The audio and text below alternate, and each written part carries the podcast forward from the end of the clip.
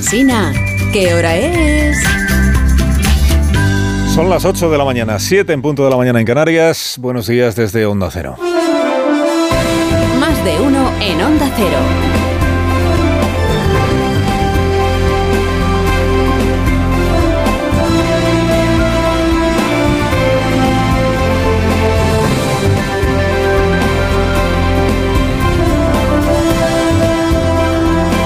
Tal? ¿Cómo están? Bienvenidos a una nueva mañana de radio. Estrenamos el 17 de julio del año 2023, que es el día siguiente a la coronación de este otro rey Carlos, que se llama Carlos Charles Alcaraz, eh, rey en Wimbledon ayer, en presencia de los príncipes de Gales, por cierto, y del rey Felipe, Felipe VI, rey de España, que es la segunda vez que le ve ganar. King Felipe. El rey Felipe, que está How ahí. special was that? ¿Eh? ¿Cuánto especial es que esté el rey Felipe viendo? Special, you know. Es muy especial. Hay aplausos. It's special to play, uh, you know, in front uh, royalty, uh, you know, the Prince of Wales, uh, everyone. También se acuerda de la Philip, princesa de I'm Gales, really proud, you know, de Andrés. uh, that uh, you you are here supporting me. Uh, I uh, well, I played in front in front of you just twice, twice that I won. I hope you you are coming more. Eh, Las dos veces que me ha venido a ver he ganado, pues ven, ven, espero que vengan más a menudo. A ver, me lo decía Carlos Alcaraz a don Felipe, después de referirse también a los príncipes de Gales, que allí, que allí estaban. Bueno, es el, es el nombre del día. Aquí y en el Reino Unido y en medio mundo. El nombre, eh, no Felipe, sino Carlos Alcaraz. El nombre del día. El veinteañero que tumbó a Djokovic al cabo de esos cinco sets que los dejaron a los dos, pues que reventados, ¿no? Esfuerzo físico al máximo. Estaba reventado hasta el ministro Iceta, que estaba allí viendo el, el partido y que seguro que disfrutó muchísimo, pero muchísimo, muchísimo, muchísimo de las cinco horas de, de partido de tenis. Mucho más de lo que habría disfrutado del meeting que su partido celebró ayer en Barcelona y al que no pudo asistir porque estaba viendo a Carlos Alcaraz. Como el domingo que viene estaremos a otra cosa, como el domingo que viene a partir de, de las 7 de la tarde, 8 de la tarde estaremos contando votos, les, contaremos cómo se cuentan los votos y quién gana, quién pierde. Hombre, quizá no está de más que guardemos memoria de aquí al domingo de cómo se encajan las victorias y las derrotas en el tenis. O sea, ¿qué es lo que dice el perdedor, por ejemplo, al asumir en público que esta vez el trofeo, la victoria, no es suya? Djokovic sobre Carlos Alcaraz. Amazing, what a quality in the end of the match to when you had to serve it out, you, you came up with some big serves and big plays, so you deserve it absolutely. Congratulations, amazing. Increíble la calidad de- del juego, absolutamente merecida la victoria. Luego dijo Djokovic es que eh, Alcaraz tiene lo mejor de Nadal, lo mejor de Djokovic, lo mejor de felicidades. Esto es lo que dice el que ha perdido del que ha ganado. ¿Y qué es lo que dice el que ha ganado sobre el que ha perdido? Pues mira, Alcaraz sobre Djokovic. you inspire me a lot. I started uh, playing tennis, watching watching you. I mean, since I I was born, you know, I you you you, you, already was winning tournaments. Uh, Es una inspiración uh, para mí. it's- Dice "Es que te estoy viendo jugar al tenis desde que nací. Uh, Estás en mejor forma que yo. that, uh, 30 36 is the new 26. ¿eh? Los 36 pues son los nuevos 26. Bueno, la euforia de quien ha ganado, pero salpicada de sentido del humor y de reconocimiento al adversario. Usted y yo sabemos que gane quien gane el próximo domingo las elecciones y gobierne quien gobierne, que no tiene por qué coincidir quien gana con quien gobierna. Lo último que escucharemos son discursos como estos. De reconocimiento con sentido del humor al que ha ganado y el que ha perdido, al que ha ganado, el que ha ganado, al que ha perdido. Lo último que escucharemos son discursos como estos. La entrevista que ayer concedió Pedro Sánchez al diario La Vanguardia, le pedía el director del periódico Jordi Juan, le decía, diga usted alguna cosa buena de Feijóo, una, una cosa buena de Feijóo. Y dijo Sánchez, bueno, a ver, una cosa buena de Feijóo, que es correoso, dice 20 mentiras seguidas y no se le mueve una pestaña. Como cosa buena. Digo una cosa buena de Feijóo. A Feijóo no se le ha escuchado reconocerle ni media virtud a Pedro Sánchez en toda esta campaña electoral. Está por ver si alguno cambia una vez que la competición haya terminado. Si es que el domingo se termina esta competición, porque eso también está por ver.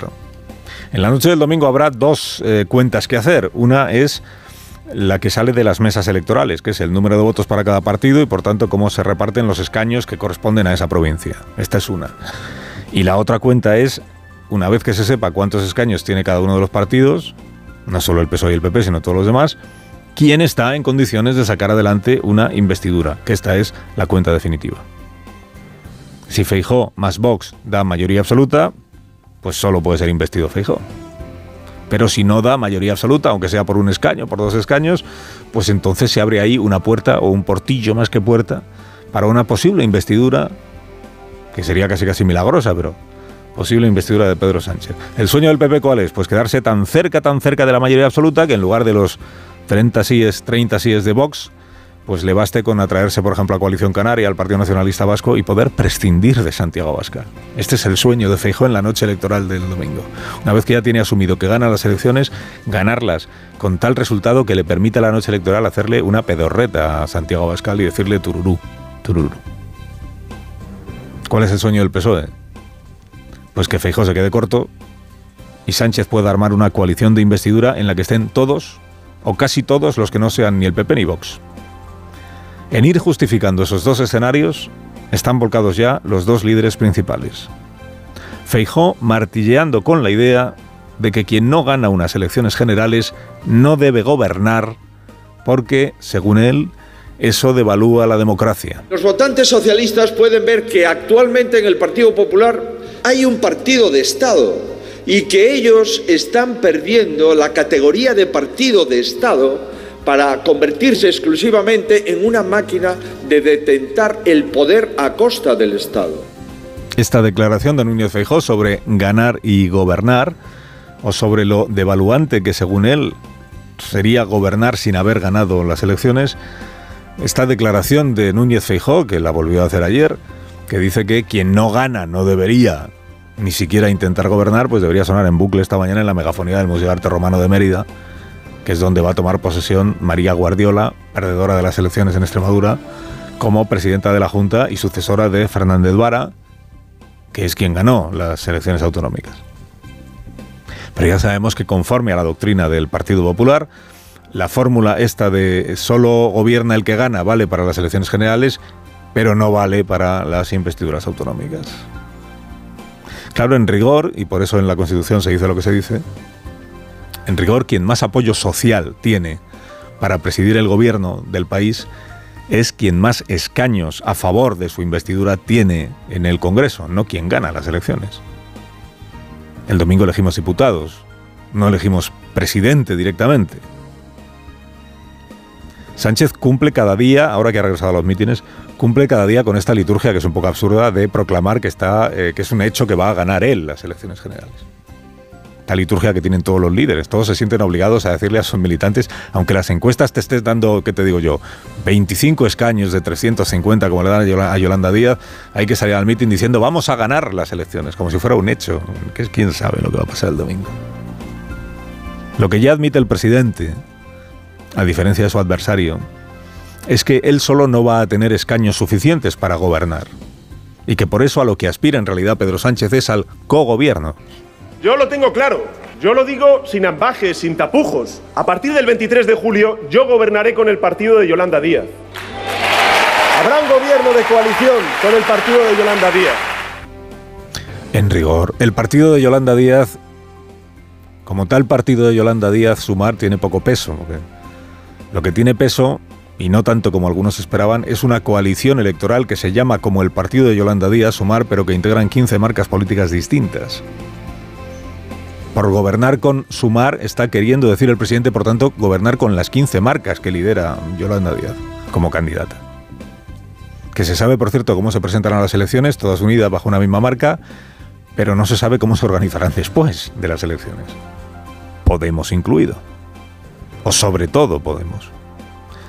Pero es que además pasa por alto el presidente, claro, lo hace con, toda, con conocimiento de causa, pasa por alto que para gobernar en coalición con Yolanda Díaz primero tiene que ser investido presidente. Y con los números que hoy dan las encuestas, las últimas encuestas que se publican este lunes, en el mejor de los casos para Sánchez, el bloque de la investidura, que es como lo llamaba Pablo Iglesias, el bloque de la investidura, Pablo Iglesias, menos reacio que el presidente a llamar socios a los socios. Ese bloque lo tendrían que formar no solo el PSOE y las 15 marcas de Sumar, sino el PSOE, Sumar, Esquerra, Bildu el PNV los Puigdemones y hasta la CUP. Porque sin ellos no hay investidura y sin investidura no hay gobierno en coalición con Yolanda Díaz. El PSOE llega al 28 de. al- perdón, el 28 no, al 23 de julio sin haber hecho la digestión del 28 de mayo. No hubo lugar, no hubo tiempo para sentarse a analizar por qué los gobiernos de coalición de izquierdas en la Comunidad Valenciana, en Baleares, en Aragón, en La Rioja, en Canarias, salieron mal parados de las urnas autonómicas. Llega el 23 de julio sin haber dado una respuesta convincente a la pregunta de por qué, al cabo de cuatro años gobernando en coalición, en todos los sondeos fiables, el Partido Socialista parece como perdedor probable en las próximas elecciones. Porque perder unas elecciones generales cuando has gobernado los últimos años ya en sí mismo, eso, eso ya es un fracaso. Luego, con toda legitimidad, podrás intentar ser investido, con alianzas múltiples. Pero no dejará de ser el plan B ante la inexistencia del plan A, que es, o debería ser, merecer la confianza mayoritaria, es verdad, de la sociedad para la que has gobernado. Candidato Sánchez en otros tiempos recurría al monólogo de humor en sus mítines y en sus autoentrevistas en Ferraz. Ahora ya recurre menos al humor. Ayer les cayó una bronca a los militantes del PSC que estaban ahí en el mitin de Barcelona, que pensaron que había que reír cuando Sánchez se preguntó de dónde sacan a los candidatos de Vox. ¿Pero de dónde sacan a esta gente? No hay que reírse, no hay que reírse. Lo peor que pudiéramos hacer es reírnos de las barbaridades que están diciendo. Si me queréis, no reírse. Y en ese mitin estaba la todavía presidenta del Congreso, Merichel Batet, que ha ejercido esta legislatura de delegada del Gobierno en las Cortes, para acudir en auxilio siempre de su líder tan injustamente tratado por las derechas. Como no había proyecto, no había ideas, no había argumentos que han hecho intentar destruir la persona, intentar destruir a nuestro presidente. No lo vamos a permitir, presidente. No lo, no lo permitiremos, presidente. No lo vamos a permitir, hombre, si ganas las elecciones, pues ya está, pero. Y ahí estaba el exministro Salvador Illa. El sosegado, mesurado, conciliador Salvador Illa. Desgañitándose contra Feijó y tuteándole. Tienes que sembrar la insidia como la estás sembrando en una de las cosas más sagradas, que es el sistema electoral. ¿Hasta cuándo crees que nos vas a engañar? Algo tiene el escenario de los mítines que hasta los apacibles, ¿verdad? Como Salvador Illa se encienden, se arrebatan y se ponen a pegar voces como si no hubiera un mañana. Qué vehemencia, Salvador, qué vehemencia. Emulando además a Cicerón ahí desatado. ¿Hasta cuándo abusarás, Catilina, de nuestra paciencia? ¿Hasta cuándo? Pues paciencia, porque todo esto se termina el domingo. Carlos Alsina en Onda Cero.